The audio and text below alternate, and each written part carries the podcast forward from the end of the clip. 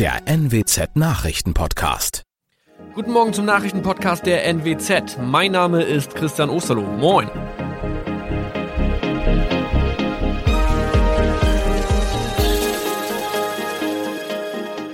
Und das sind unsere regionalen Nachrichten am Morgen.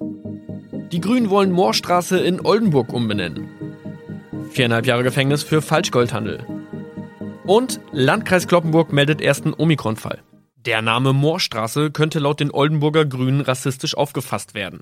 Deshalb fordern diese eine Umbenennung. Die Straße wurde allerdings nach Hermann Moor benannt, einem der ersten Siedler in der Gegend. Um Missverständnisse auszuschließen, beantragen die Grünen eine Änderung in Hermann Moor Straße. Dann müssten alle Anwohner ihre neue Adresse in ihren Pässen angleichen. Außerdem müssten Polizei, Feuerwehr, Rettungsdienste und Anbieter von Navigationssystemen informiert werden. Die Stadtverwaltung schlug vor, ein Zusatzschild mit Informationen zur Person Hermann Mohr anzubringen. So könne man alle Irritationen beseitigen. Tobias G. musste wegen dem Verkauf von Falschgold am Mittwoch vor das Landgericht Oldenburg. Nachdem der Schortenser bereits im Mai zu einer Freiheitsstrafe von mehr als drei Jahren in Jever verurteilt wurde, betrieb er seinen Handel auf eBay Kleinanzeigen weiter. Das wog bei der Verhandlung schwer auf. Der 27-Jährige schrieb in die Inseratsüberschrift das Wort plated, was so viel bedeutet wie überzogene und nur vergoldete Ware. Da im weiteren Anzeigentext aber die Rede von einem Reinheitsgrad war und die abgebildeten Goldbarren eine Seriennummer trugen, handelt es sich hierbei um eine Täuschung. Tobias G. wurde zu viereinhalb Jahren Haft verurteilt. Ein weiterer Fall der neuen Omikron-Variante ist am Mittwoch im Nordwesten bekannt geworden. Der Kreis Kloppenburg bestätigt, dass eine Frau bei ihrer Rückreise aus Südafrika am Hamburger Flughafen positiv getestet wurde. Sie befindet sich weiterhin in Hamburg in Quarantäne. Da die Frau im Landkreis Kloppenburg lebt, sei auch das Gesundheitsamt Kloppenburg für diesen Fall zuständig.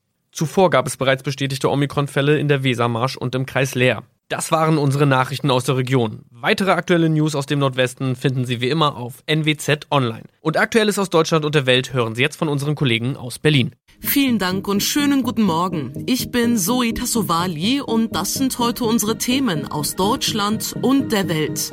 Kultusministerkonferenz. Abi-Prüfungen finden statt. Streit um Corona-Kurs. Ministerpräsidentenkonferenz wackelt. Und 100 Tage Brexit. Freundschaft oder Feindschaft? Die Schüler sind äh, alle super frustriert und genervt, weil sie eben seit Monaten ein Hin und Her haben. Es gibt keinen klaren Kurs. Einerseits dann ist die Schule wieder offen, dann ist sie wieder zu. Man erkennt eben nicht, nach welchen Kriterien wird eigentlich gerade was wie beschlossen.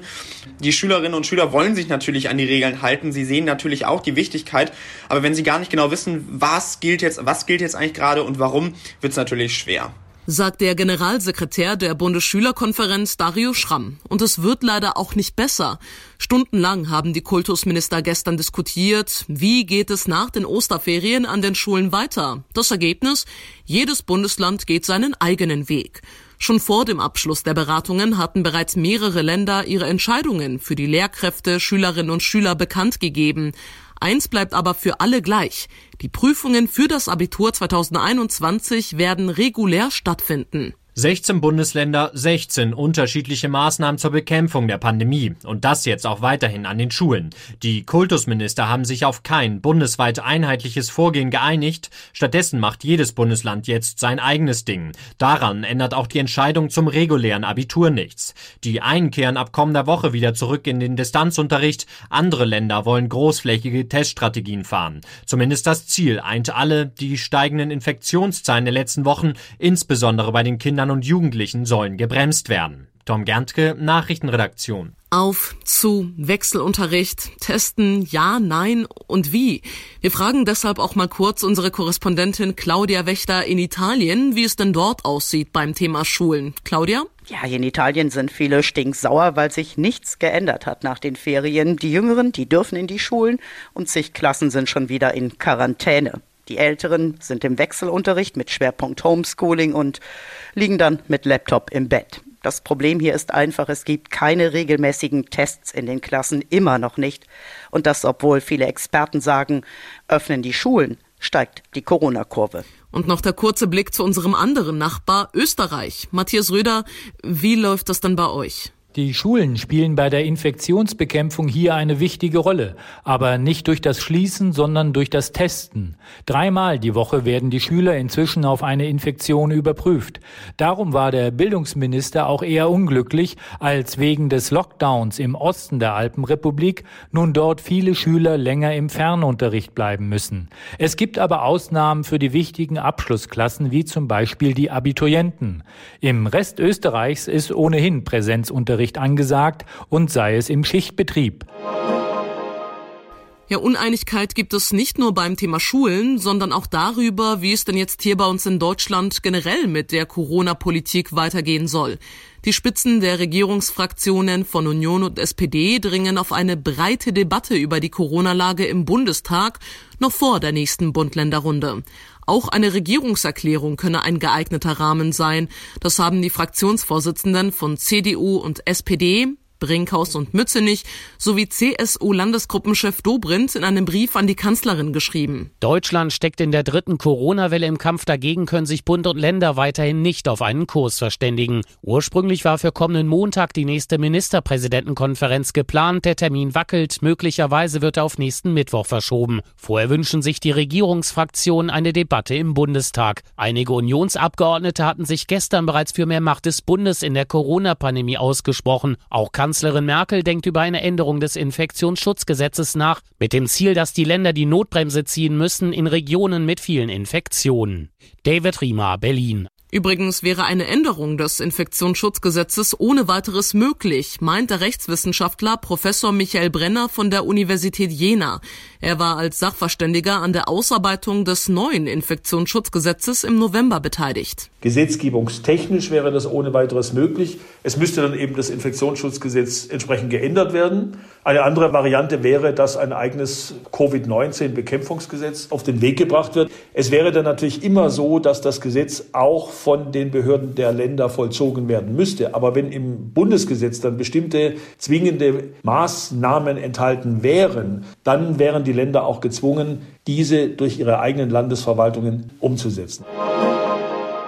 Kommen wir jetzt kurz mal zu einem ganz anderen Thema. Morgen vor ganz genau 100 Tagen war der Brexit perfekt. Oder vielleicht nicht ganz so perfekt, denn eigentlich wollten London und Brüssel freundschaftlich verbunden bleiben, doch die letzten Wochen verliefen nicht gerade harmonisch. Philipp Detlefs in London. Philipp, wie steht es denn zurzeit mit der Freundschaft? Oder entsteht da womöglich doch eine feindselige Stimmung? Ja, also von den feierlichen Versprechungen einer engen Freundschaft ist nicht viel zu spüren. Es sieht eher nach einer bitteren Rivalität aus. London und Brüssel haben sich in den letzten Wochen gegenseitig Vertragsbruch und Feindseligkeit vorgeworfen und Sticheleien und Vorwürfe sind an der Tagesordnung. Und dann ist da noch der Streit um den Impfstoff.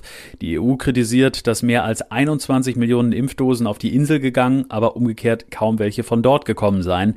Deshalb hat die EU-Kommission Ende März verschärfte Exportkontrollen aufgenommen und die wiederum haben hier in Großbritannien für viel Ärger gesorgt gesorgt. Da gibt es also viel Zündstoff und ganz sicher noch sehr viel Gesprächsbedarf. Wie ist denn die Lage in Großbritannien jetzt und wie zufrieden sind denn die Menschen dort mit dem Brexit? Ja, die Situation ist fast ein bisschen paradox. Viele Unternehmen klagen hier zwar über die neue Bürokratie, die teuer und aufwendig ist, Importauflagen, Zollformulare, Herkunftsnachweise, Einfuhr, Umsatzsteuer, also ein unglaublicher Papierkrieg. Das strapaziert die Nerven und die Kasse vieler Händler, Exporte und Importe sind dementsprechend auch eingebrochen. Aber man feiert hier lieber die Vorteile und dass die Impfkampagne hier zum Beispiel so rasant vorangeht. Das wird eben auch gern als Nebenwirkung des Brexit Brexits verbucht und das lässt die Briten andere Probleme vergessen. Und es nutzt Premierminister Boris Johnson, der zu Beginn der Pandemie ja keine gute Figur gemacht hat, der sich jetzt aber als Macher präsentieren kann. Der Tipp des Tages ist heute für alle, die einfach mal richtig Dampf ablassen wollen. Der Lockdown zieht sich ja schon ewig. Frust und Wut werden deshalb Tag für Tag größer. Einige veröffentlichen zurzeit gepfefferte YouTube-Videos gegen die aktuelle Corona-Politik, andere verfassen offene Briefe an Politiker. Andreas Engel ist Diplompsychologe. Herr Engel, wie ist denn Ihr Eindruck? Nehmen Frust und Wut gerade zu, obwohl doch die rettenden Impfungen eigentlich für alle immer näher kommen? Ja, mein subjektiver Eindruck ist auch, dass es zunimmt. Also es sind so viele Versprechungen gemacht worden, hin auf das Ende äh, der Pandemie oder dass im Moment ja wenige so recht daran glauben können, dass das tatsächlich so umgesetzt wird. Wie hilfreich ist es, so wie Rezo oder Sascha Lobo es machen, seine Wut öffentlich rauszulassen?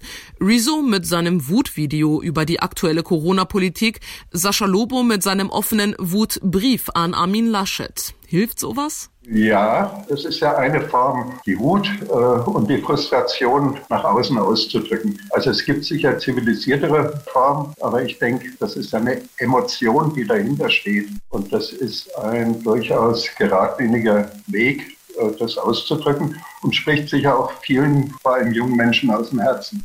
Und wie geht man denn als Normalmensch am besten mit seiner Corona-Wut um? Es kann ja nicht jeder ein YouTube-Video oder einen offenen Brief verfassen. Äh, etwas tun. Etwas tun heißt reden, schreiben, sich bewegen vielleicht, aktiv Entspannung suchen äh, ist eine Möglichkeit. Manche belohnen sich selber durch Konsum. Allerdings halte ich das nicht für die tollste Möglichkeit. Ja, man sollte zumindest mit seinen Angehörigen und Menschen, mit denen man sich austauscht, sollte man offen reden, was einen beschäftigt, was einen frustriert. Dadurch kann man ein ganzes Stück Entlastung sagt Diplompsychologe Andreas Engel. Vielen Dank für das Gespräch.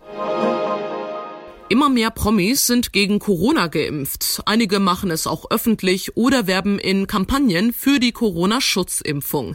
Manche Impfgegner regt das aber sehr auf. Ronny Thorau in unserer Redaktion. Es gibt ja schon einen Spitznamen für Promis, die fürs Impfen werben. Impffluencer.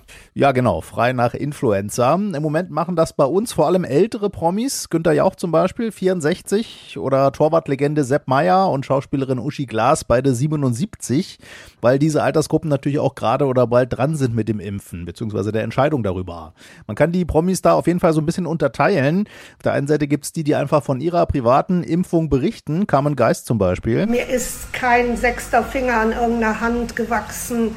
Aber sollte das natürlich noch der Fall sein, halte ich euch auf dem Laufenden. Und es gibt Promis, die bei offiziellen Kampagnen mitmachen, zum Beispiel der Bundesregierung. Aber da gibt's ja auch viel Kritik von Impfgegnern, vor allem an Uschi Glas gerade. Warum?